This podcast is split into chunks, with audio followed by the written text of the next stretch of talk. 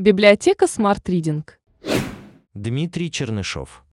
Модель образования, когда мы запираем ребенка в школе на 11 лет, не устраивает ни детей, ни родителей, ни учителей. Локдаун, вынудивший российские школы перейти на дистанционное обучение, еще раз показал, наша система образования не просто нуждается в реформировании. Это древний каменный век, которому давно пора смениться хотя бы неолитом. Уравниловка – ограничение развития, дух жесткой конкуренции, а не сотрудничества. Сегодняшняя школа отнимает у детей детство и веру в себя. Писатель и преподаватель Дмитрий Чернышов написал замечательную книгу «Вертикальный прогресс» о том, как надо и как не надо учить детей. Мы уже сделали саммари этой книги, а теперь публикуем интервью Дмитрия создателю Smart Reading Михаилу Иванову о том, как быть родителем, которые хотят, чтобы их детям нравилось ходить в школу. Дмитрий Чернышов – писатель, преподаватель, путешественник, фотограф и дизайнер. Ведет блог о творческом мышлении, входящий в десятку самых популярных блогов в России. Автор книг «Как люди думают», «Как люди видят», «Чем заняться вечером с семьей на даче без интернета». Книга загадок и головоломок. Вертикальный прогресс. Дмитрий, вы в одной лодке с Джеффом Безосом, Сергеем Брином, Рэем Далио, Германом Грефом, Игорем Рыбаковым, если назвать только несколько имен. Вы считаете существующую систему образования устаревшей. Известные предприниматели создают фонды, которые стараются изменить систему. Но даже с помощью больших денег систему изменить сложно.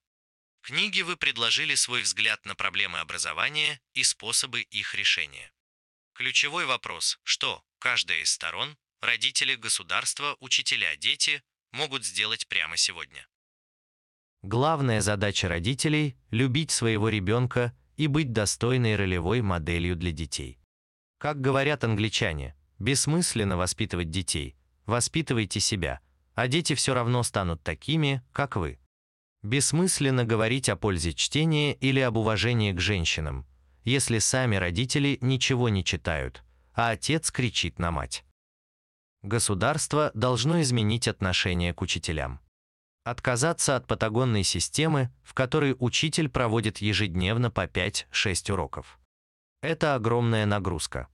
Отменить безумное количество документов и разных видов отчетности, которые должны заполнять учителя. Поощрять создание разных экспериментальных школ, чтобы разработать самые эффективные педагогические практики. Отказаться от уравниловки, когда весь класс изучает один урок, и перестать ограничивать скорость развития ученика.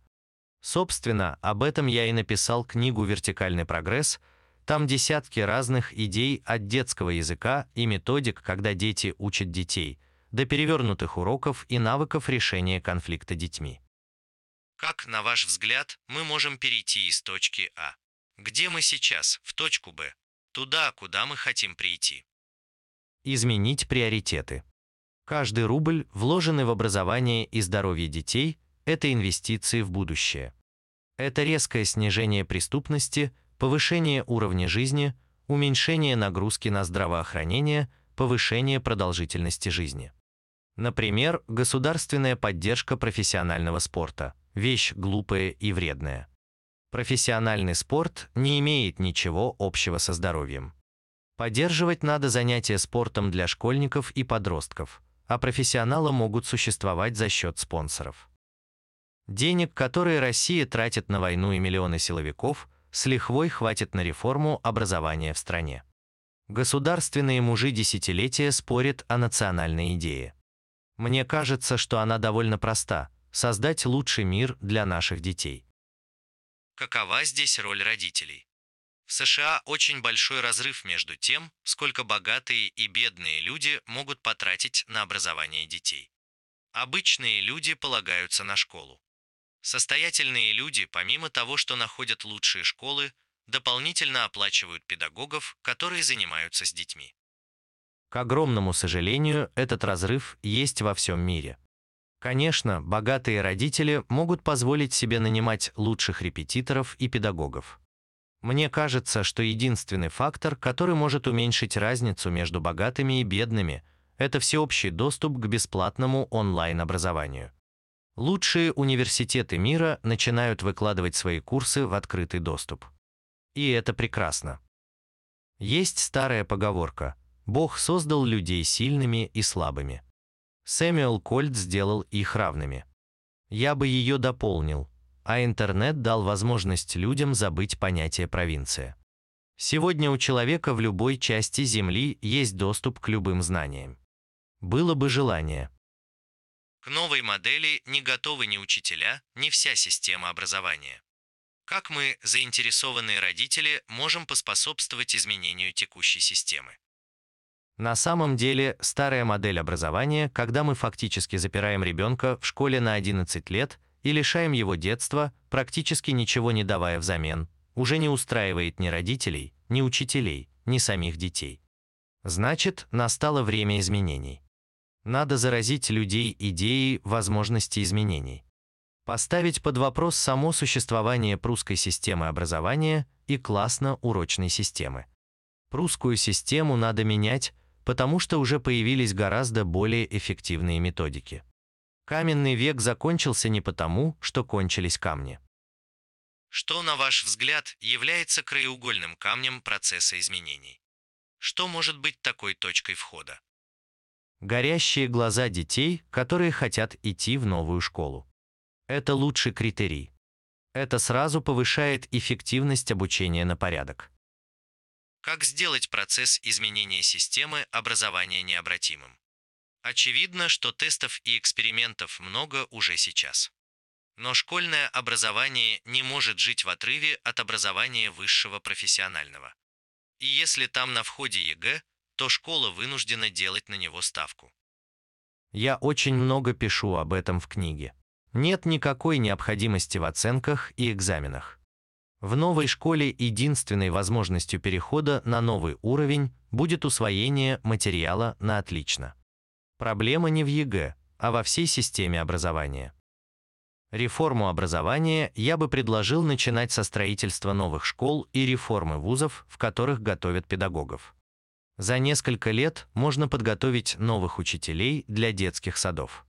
Когда дети, которые учатся по новой системе, перейдут из детских садов в уже построенные новые школы, их там будут ждать учителя, готовые работать с детьми по новой системе, без ограничения скорости развития детей. Пока дети будут учиться в школе, подготовить для них и новые вузы. Финляндия славится уникальной моделью образования. Изучали ли вы модели этой и других стран, которые на уровне государства пытаются модифицировать систему образования? Считаете ли вы возможным переход к системе образования какой-то из стран? Конечно. Финны – большие молодцы, и у них есть чему поучиться.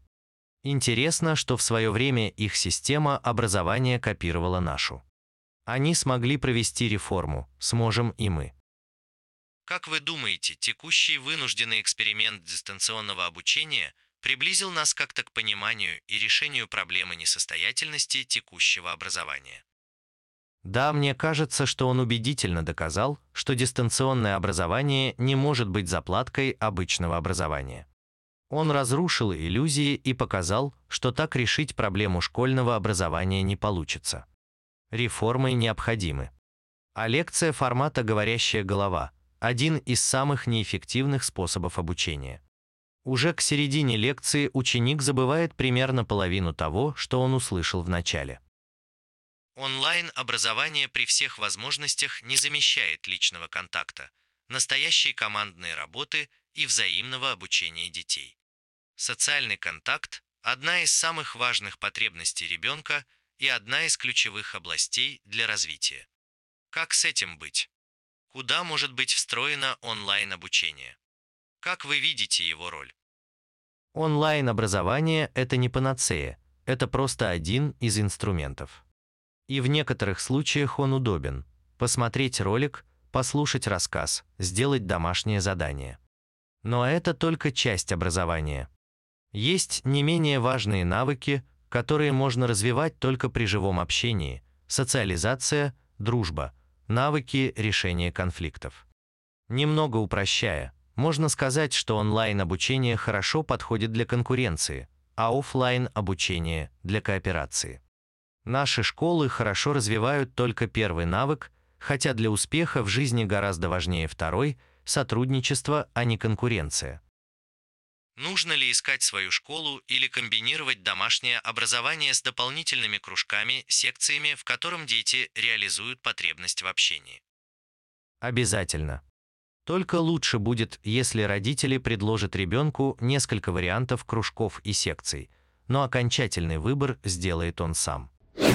Подпишитесь на библиотеку Smart Reading. Поддержите мой бизнес. Бессрочная подписка 9999 рублей. Будет с вами всю жизнь. Михаил Иванов